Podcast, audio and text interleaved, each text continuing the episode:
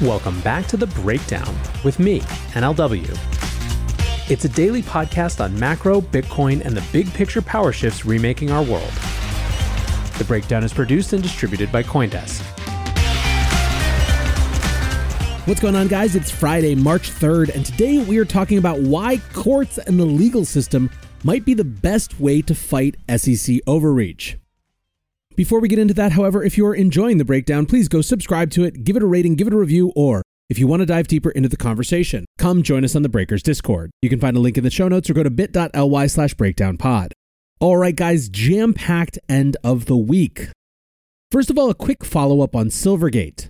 Obviously, they were the main character of yesterday's show, and what started as a trickle of crypto companies leaving the bank has now turned into a flood.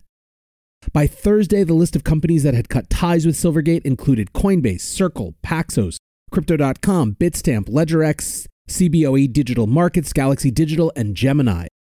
Silvergate's share price dived about 58%, dropping to an all time low. For those who haven't listened to that show, Silvergate had announced on Wednesday that it would be delaying filing its 10K annual report. And the notice of delay stated that the bank was answering questions from its auditors and accountants needed to assess the impact of ongoing regulatory and DOJ scrutiny, and needed to reconsider its ability to, quote, continue as a going concern. It's assumed that Kraken is the only major crypto exchange continuing to use Silvergate, having cut ties with crypto banking rival Signature Bank on Wednesday, although Kraken have not commented on whether they still have significant business with Silvergate or not. Now, one of the other subplots of the Silvergate revelations was speculation around the status of MicroStrategy's $205 million Bitcoin backed loan from the bank. Some breathless short sellers have speculated that the loan might be called in if Silvergate declares bankruptcy, catalyzing a MicroStrategy margin call that some have been speculating about since the beginning of this bear market. MicroStrategy calmed this speculation on Thursday afternoon, tweeting, We have a loan from Silvergate not due until Q1 25. There are market concerns regarding Silvergate's financial condition.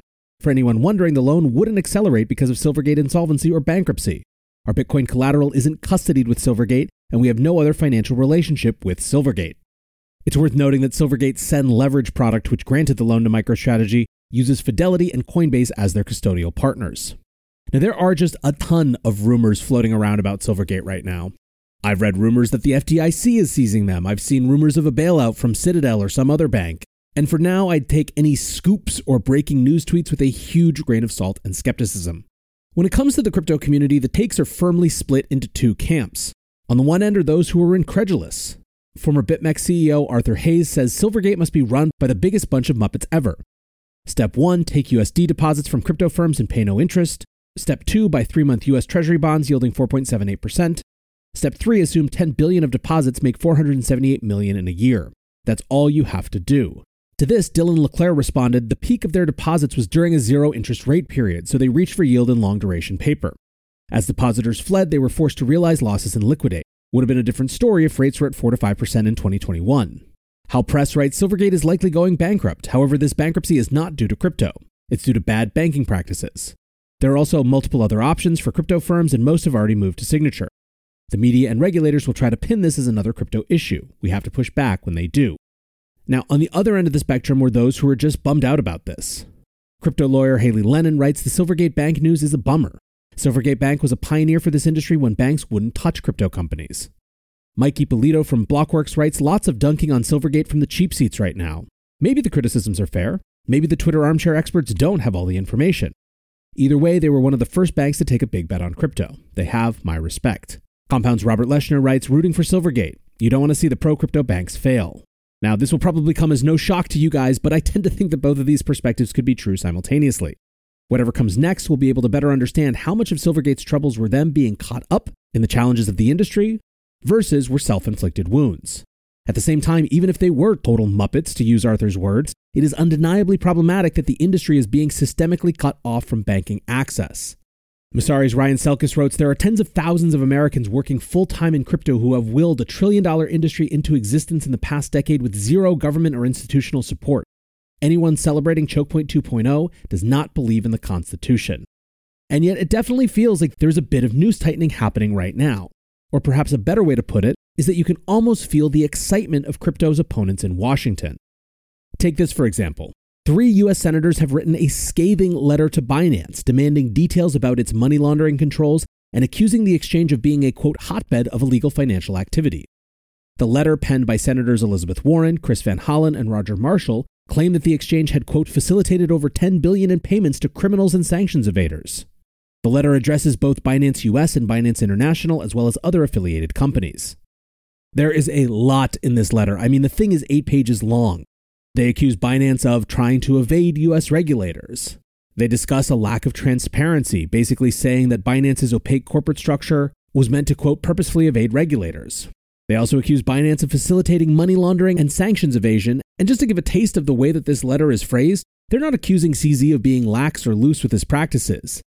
They literally write, quote, it appears that money laundering is central to Binance's business strategy. Riddled throughout the letter are tons of accusations that Binance is basically just another FTX. They say that CZ's quote assertion that Binance US is fully independent is eerily similar to claims Sam Bankman Fried made regarding the distinction between FTX US and FTX. Claims that appear to be false given that FTX US has filed for bankruptcy, its users have lost access to their funds, and its new CEO has declared that it is in fact insolvent. The senators conclude by requesting details of the company's balance sheets, internal procedures, and any communication about alleged efforts by CZ to limit compliance. Dirty Bubble Media writes This letter sent by Senators Elizabeth Warren, Van Hollen, and Marshall to Binance and Binance US is absolutely devastating. They're flat out accusing Binance of fraud and money laundering. This is not good for CZ. Bitfinex agreed, saying this is nuclear. Cryptodamus says seems like the suckers at Binance US are getting set up to be the fall guys. Now, CZ, for his part, said it was just more FUD. And some others pointed out questions of the authority of these folks to even request this info. Patrick Tan, who's general counsel at Chain Argos, writes Did Senator Warren and friends finally discover the legal domicile of Binance? Or is this like one of those letters to Santa where every kid just writes North Pole? You can't really think of Binance as a legal entity with a domicile and a regulatory jurisdiction. It's just a state of mind. It's a feeling we all have inside of us. It's a higher level of consciousness. Close your eyes and you will become one with Binance. Base Carbon writes I miss the vibe from last bear market, Nero zero regulatory FUD. CZ would log on and make announcements like, Happy to announce Binance has incorporated with a new HQ in Malta. Well, technically in a new micronation that we founded inside Malta, and we'd all act like that was normal. So, what do I make of all of this? I think people are correct to say that this is some of the most visceral language we've yet seen from this sort of letter. But I think people are also right to question the authority of these senators. As for me, I basically think it's all political bullshit. Ratcheted up political bullshit for sure, but political bullshit nonetheless. Why? Well, ultimately, what this letter is, is a grandstanding reprinting of a bunch of Reuters pieces from the last six months with some colorful language in between. What it is not is an indictment from the Department of Justice. And until we see that, this is just posturing. It is posturing for these politicians, and obviously and especially Elizabeth Warren, to position themselves to be the main characters in whatever actual legal process there might or might not be. That doesn't mean that everything contained herein is dismissible FUD. It could be that DOJ charges are coming. I'm just saying that as of right now, Elizabeth Warren saying the same things that Reuters said, just more loudly and angrily, doesn't make them actually any closer to a DOJ action. Zooming out, I don't know how it all plays out for Binance. I think my base case right now is that Binance US's days are probably numbered. It feels fairly likely to me from where we are now that at some point in, call it the next six months, we get a tweet from CZ that basically says, you know what? Screw the US. We're out. I mean, Nexo effectively said this when they announced their settlement with the SEC that all of this just isn't worth it and the rest of the world is big. Not to mention, other jurisdictions are courting. Europe is actually getting its crap together and some common sense and clear regulations. And I think it's extremely notable that China seems to be giving its tacit approval to a slight loosening of crypto restrictions in Hong Kong. It wouldn't at all surprise me if that's something of a nod to geostrategic realignment. Join Coindesk's Consensus 2023, the most important conversation in crypto and Web3, happening April 26th through 28th in Austin, Texas. Consensus is the industry's only event bringing together all sides of crypto, Web3, and the metaverse. Immerse yourself in all that blockchain technology has to offer creators, builders, founders, brand leaders, entrepreneurs, and more. Use code BREAKDOWN to get 15% off your pass. Visit consensus.coindesk.com or check the link in the show notes.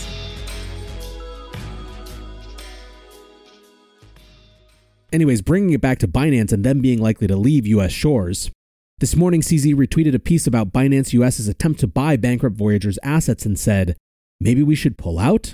we're still in support of the deal and helping return funds to users as quickly as possible, if allowed to do so. So, what's going on there? Well, the judge hearing the Voyager bankruptcy case yesterday said he was, quote, absolutely shocked by the SEC's objection to Voyager's deal with Binance US to conclude the bankruptcy.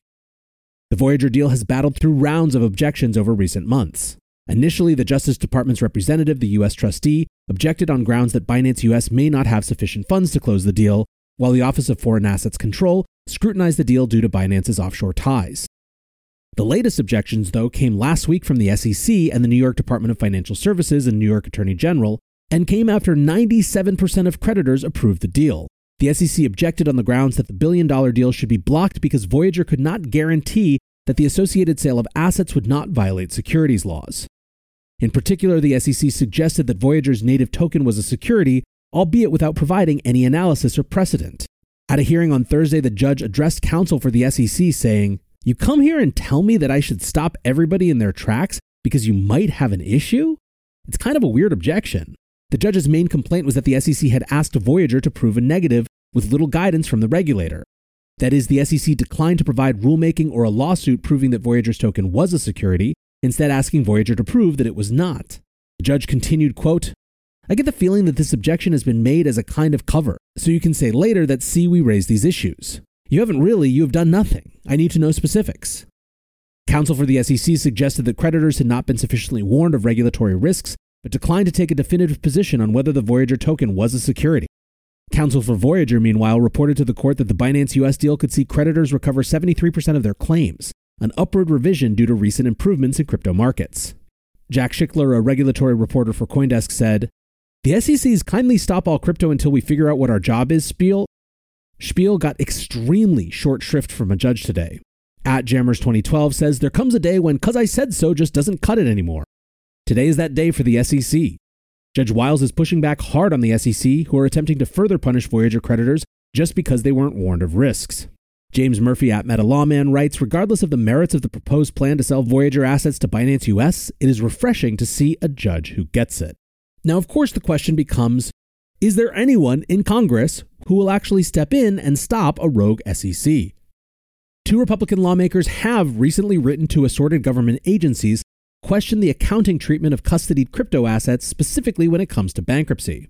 The two Republicans are Representative Patrick McHenry, the chairman of the House Financial Services Committee, and Senator Cynthia Lummis, who co authored the Responsible Financial Innovation Act last year with Senator Kirsten Gillibrand.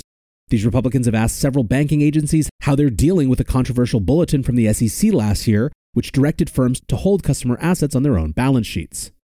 The bulletin in question is Staff Accounting Bulletin 121.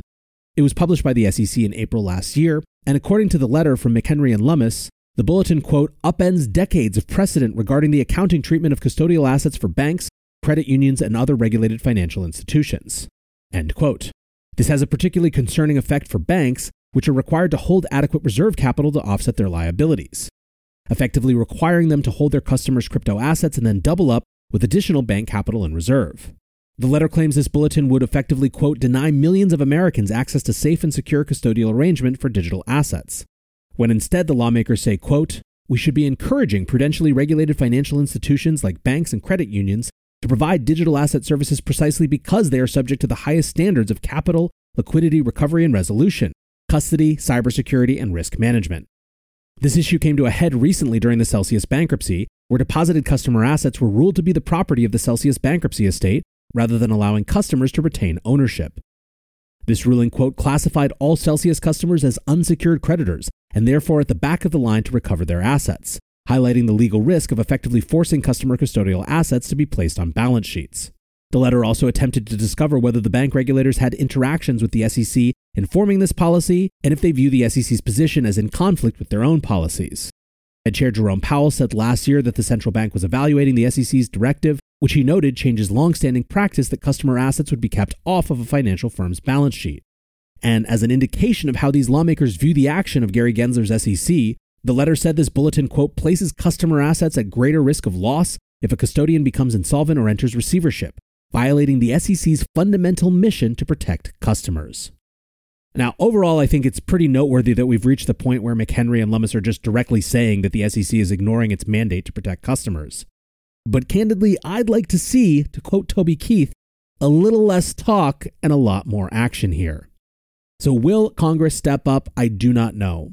But at least some of these battles are coming to the courts. I guess that's the best we can hope for right now. Anyways, guys, I hope you are heading off into a wonderful weekend. As always, I appreciate you listening.